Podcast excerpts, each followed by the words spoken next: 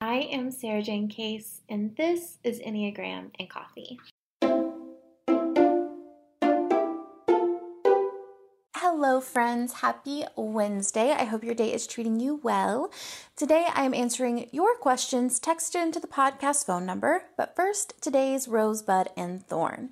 My rose today is that for the last two weeks, I have just been writing Enneagram poetry for Instagram. And it makes me so happy, like so happy. You have no idea. Like, uh, it brings me so much joy. Just each day waking up and realizing that I get to meditate on each number and think about what I would like to say to them that day. It's a true gift, like a treasure in my life. My thorn is kind of a thorn. It's kind of not. it's that my therapist is like really pushing me to rest. We kind of had like a come to Jesus this week. And she was like, Listen, you are not resting. You think that you are resting and you are not resting. And that was like really eye opening for me. I'm reading the book, or I just finished You Don't Owe Anyone, which the author of that came on our podcast not too long ago. But reading that, I was like, Oh my gosh. I am not resting. I'm not resting. So we're having to relearn rest, figure out what that looks like, and which means I'm having to significantly. I had already, like before I went to my therapy session, I had already pared down my life. Like I, I was on that journey. We'll talk more about this on Friday. I was already on that journey. And she kind of was like, that's still not enough. You're still doing too much. And challenged me to keep doing it, keep kind of paring down. So that's hard for a lot of us, but as a 7, I find it hard because here's the thing is I have to figure out how to not fill that time now, right? Like well, now that I'm making time, I have to be really disciplined and not finding new ways to fill it up. So my bug though is that this quarter, the whole goal of the quarter is to embrace inspiration and creativity. And again, I, I, hate to keep saying this, but we're going more on that on Friday. Friday's like our monthly check in episode where I'll give you all of the details of everything that's going on. But that's what's up with me. That's my rosebud thorn. All right, let's dive into today's questions. Question one Hi, Sarajane. I love you and your podcast. Thank you. Thank you so much for creating content for us listeners. Thanks for listening. Question I am an Enneagram 6 and my boyfriend is an 8. We have just bought a house and we are officially moving in together for the first time. Do you have any tips for getting through the stress of the moving process together? I lean towards the countertype of 6, so we definitely don't suffer from being conflict shy in our relationship. I want to make sure that this process brings us closer together and that we can look back on it with fond memories. I would so appreciate any tips. Thank you. You are amazing. You are amazing. Congratulations on getting your first place together, moving in, or, you know, buying your first house. So, the first thing to keep in mind is that you are both reactive types. Six and eight are both reactive, which means it sounds like really intense. It sounds like a negative thing, but really all that it's saying is that you want to be heard. You want your feelings to be heard and your thoughts to be heard, and you want to be validated in those feelings. And so I think that's first and foremost. You both are going to need a lot of validation when stress arises. Another reason that this is important to know is that meditation is really important for you both, especially in a season of stress. You might think that you don't have time to meditate right now, you have too much going on, and that is means that you need to meditate more. so, I would invite you both to kind of tap into a meditation practice that works for you. It may be a guided meditation, it may be a walking meditation where you just go for a walk completely unplugged. It could be yoga nidra, it which is like kind of a nap.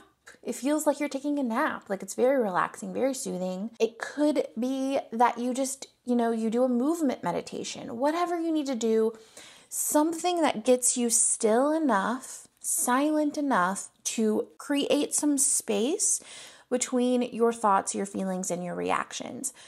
And that's going to help you both. It's going to be so supportive to you both as you navigate the season of transition. You can do these things together if you want to. You know, you don't have to do them alone. I think I like to do them alone, but you can meditate at the same time. You can go to meditation classes if you want to. The second is just some self soothing techniques. So, if you are prone to kind of that flight or flight response, finding that you get maybe you get heated kind of quickly or you feel yourself getting a little bit panicky or anxious, you can find some ways to soothe yourself. One of the ways that I talk about on the Instagram feed is just box breathing. It's the simplest thing in the world. It's really just breathing in for four, a count of four, holding your breath for a count of four, breathing out for a count of four, holding your breath for a count of four, and repeating.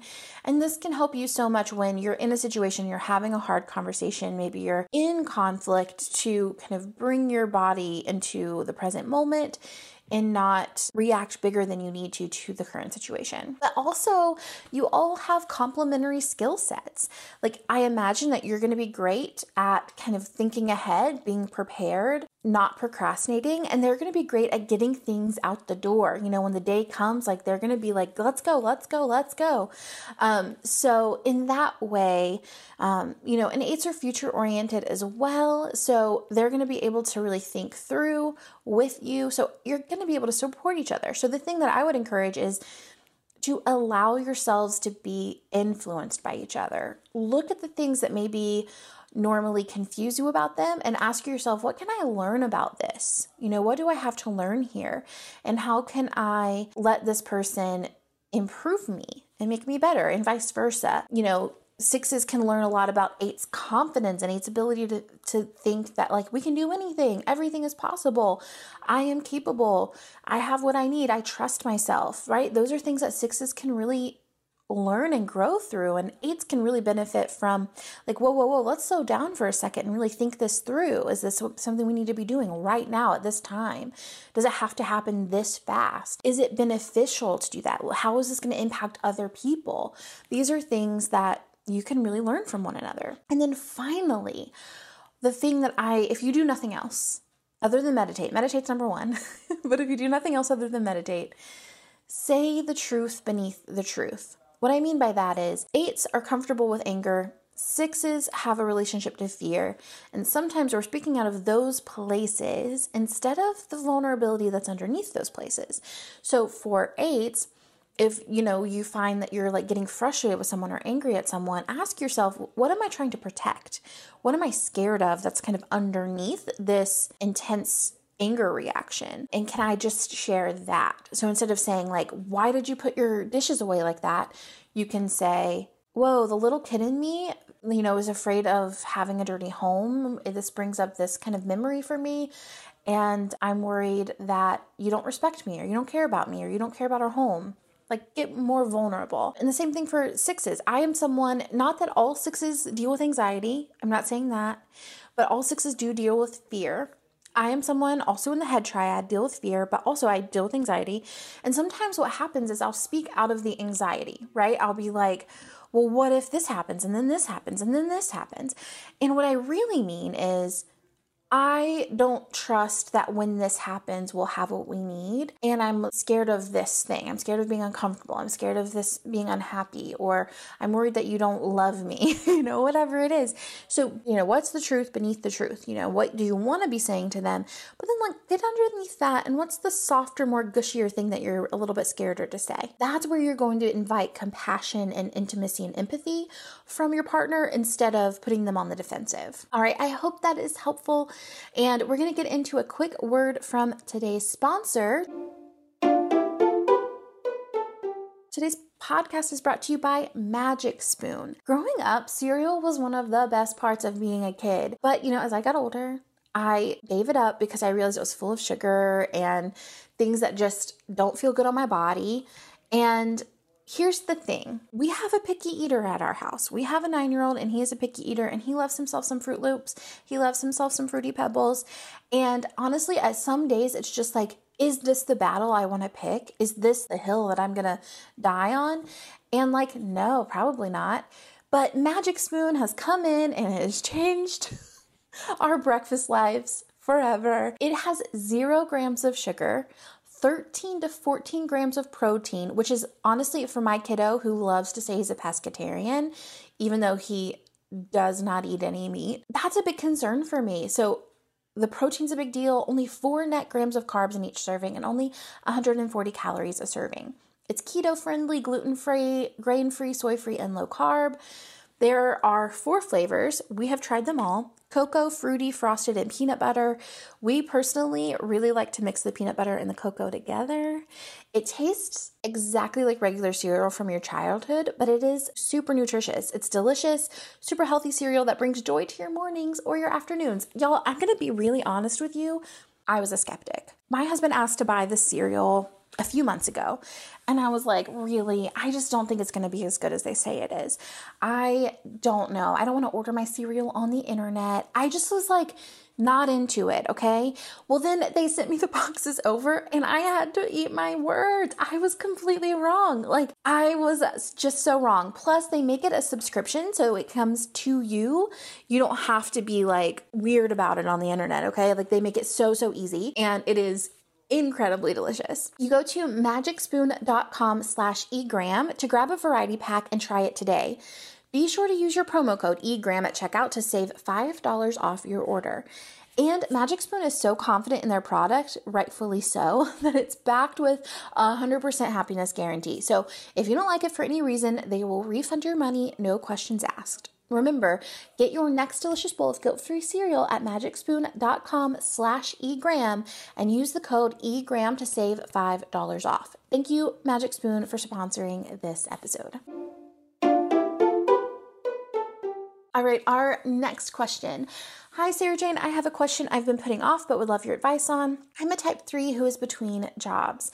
I have been trying to make job searching my full time job to keep my day structured and fulfilling, but I can already feel my mental health wavering. I also just came out of a stressful job and was burnt out. I can't afford to take a lot of time without job hunting, but would regret not using this time to, the dreaded word for me, relax. Any advice on improving my self confidence routine and life during this time would be greatly appreciated. I love the podcast and listen every morning with my coffee. Hi, thank you. So, I'm just gonna speak from the heart for a second here. I, like you, I imagine, learned somewhere along the way that we earn our right to rest. That if I rest, I must have worked in equal measure to make the rest something I deserved. And because of this, I have found ways, very creative ways, to make even self care feel like work. You know, it's like even my attempts to nurture myself can become tasks on a to do list, things that take energy that don't pour back into me. And it's almost unconscious, right? It's like, well, this is the right way to rest. This is the good rest. This is the way that I make rest worth it. As true story here, last week, I think any overworker knows this moment where you've been working too much and then you have a day off that you intend to use to feel to rest or to do something fun and your body shuts down like you get sick and that happened to me. Last week, I had a really intense week. It was very emotionally vulnerable. It was very, I did a lot of live events. It was very taxing. And Friday, I had like charted out this is my day to plan, to dream, to think big. And I shut down. My body shut down. I drove all the way to the office and it was like, no, we're not going to do this. You're not going to be able to do this today. And the way my, like, I want to say sick brain, the way my sick brain worked was like, you're allowed to rest today, but what you're gonna have to do to deserve that is you're gonna have to empty out the garden beds. So I had like this like potted garden that I had done, and um, the beds needed to be cleaned out for the winter. And I had planned to do that Saturday. So I thought, well, if I take today off, I'll work tomorrow and then I'll do the gardening that I plan to do today and I'll have earned my rest. And I start taking the garden beds like you know, I needed to take them down to the other side of the yard. So I'm carrying these giant tubs of dirt, which, if you've ever carried tubs of dirt, it is very heavy. And I'm already feeling like it feels like I got hit by a truck that day. And I'm like pushing myself to do this. And I'm in the middle of doing it. And my, I get like a splitting migraine. And I never have migraines. I, I've had maybe two in my life. And I got a splitting migraine. It like took me to my knees so I I had to stop, right? My body was like, if you're not going to listen to me, I'm going to make you listen to me. Like, we're going to talk. And so I had to rest. I had to come inside. My husband had to get me medicine. I took a bath. Like, you know, I had to rest. I say all of this to say that when you think that rest is earned, right? When you think that rest is something that you achieve or you're worthy of, then you don't do integrated rest well, right? You become kind of weird about your self care. It becomes like another thing that you achieve or succeed at. Then, you know, you find when you rest, it's you rest out of desperation instead of moderation. And so, what we need to work on, you and me, type three, is moderated rest. We need to figure out how do we rest even when we're not tired so that we can prevent the need to rest when we're in moments of desperation. I'll tell you what that looks like for me. First of all, the thing that I've had to integrate is moments of doing absolutely nothing.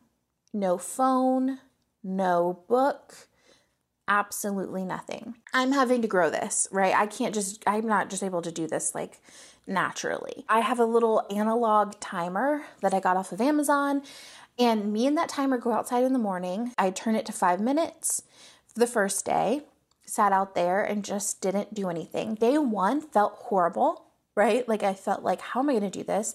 I kept checking the timer. But day two, I set it to seven minutes, just went a little bit up. And day two felt amazing. By the time the timer went off, I felt like, I'm not ready to go back inside yet. This feels so good. And this is kind of my replacement for meditation. What I I've been meditating um, using guided meditations, and there's something about that that's achievement oriented for me where I use Insight Timer and it gives you like little like seven days in a row, you've meditated now.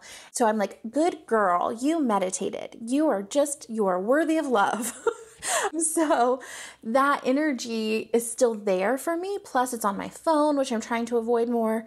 So, yeah, all of that to say that moments of doing nothing allows me a little bit of playfulness around meditation.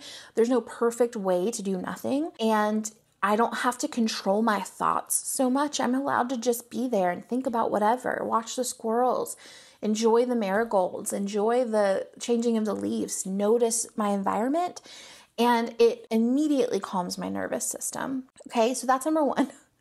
this is going to take a while. Okay, number two is yoga. That's always just like an integral thing in my life I have to do. I've started doing Qigong which is kind of like an energy thing. But for me, it's a way to just kind of work on my circulation. A lot of people say Qigong is good for the lungs. I have some like lung concerns. So I've been doing Qigong, but it's also kind of like a very soothing, slow paced thing that forces me to slow down, to get in touch with my breath to feel my body, to listen to my body. You cannot rush through it. And so that has been really helpful. And then just cutting anything that's extra. And this is the one that I really want for you, okay? I want you to have moments of doing nothing. And then I really want you to have to cut out anything that's extra. Like what are we overachieving at that doesn't even need to be overachieved? Right? Because I imagine you might be similar to me in the sense that everything could be done well right? Like there's no end to the amount of things that could be done well. And so for me, the way that this has looked at times is like, okay, I get like kind of weird about the fridge. Like I clean the fridge out every single week. And I know a lot of you probably do too, and a lot of you probably don't. But I literally felt like I was failing when I didn't right? Like if I felt like, oh, we're wasting food, or some food went bad in the fridge, or I didn't like freeze my vegetables so that I can make them into broth, or freeze my fruit so that I can make them into smoothies. Like I didn't do it the right way. So therefore, like things are slipping out of my control and like I'm failing. And whew, I say that to say I had a conversation with my therapist and she was like, Do you know how often I clean out my fridge? Like every couple months. And I was like, What? The freedom, you know, the freedom in that. And not that like I need to go a couple months without cleaning out my fridge, but what this invites me into is like, whoa, maybe you're holding too tightly on some things that don't even matter. Like maybe there are areas in your life that you're kind of intense about, even though that's not helpful. And I know that a lot of people, and I work with a lot of people who's like they're working toward discipline so that they can do more things right? You and I, our discipline is going to have to be doing less things, you know, disciplining ourselves to not fill our time, to not be perfect, to notice that one of the plants in the corner has a couple of dead leaves and not do anything about it right now. Just let it go, let it be. So, I'm inviting you to cut out anything that is extra right now. Okay. That includes for me, that's phone time. Because of our phones, our nervous systems are constantly being fried, right? Like we're constantly inputting so much information.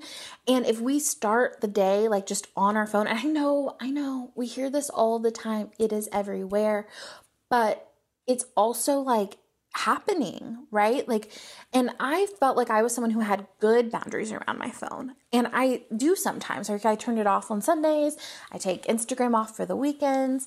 Um, but I would still find myself accidentally just like being on my phone in the morning, first thing, and not thinking it's impacting me. But the truth is, it does. It it stays in our system. We don't get bored enough to be still. We don't get bored enough to have our minds relax. If we think back just like 50 years ago, the way that we're inputting information is so different than from just 50 years ago, right? Like our parents sat at home and like didn't have a phone constant, you know, they weren't constantly inputting all kinds of opinions. Their social circle was kind of limited to the people that they interacted with in their neighborhood and in their job. So it's important that we remember like, whoa, technology has grown so fast. It's so ingrained in our life that when we use it as our tool for rest, it isn't doing its job, right? I'm not saying that phones are evil and phones are bad and you shouldn't be on your phone ever. There's, you know, it's nice. I love the phone. Obviously, it's what I do for a living, but it's not our rest, right? It might be our entertainment, but it is not our rest. It's not deep rest. So, all of this to say, of course you need to find work, right? Like that is so important. We live in a society that where that is required. However, what you can you take off of your plate outside of that journey that would allow for deeper rest when you aren't on the job search. So, where can you lower expectations for yourself in other areas? Where could you be asking for help and support? And can you find pockets or moments every day to do nothing? That is my invitation to you, dear type 3. Sorry for the long answer. I hope that that was supportive. All right, friends, thank you so much for sharing your questions with us. If you have Enneagram questions, you can call or text them into 828 338 9127. As always, it's an absolute joy to create this content for you, and I will see you tomorrow for the next one.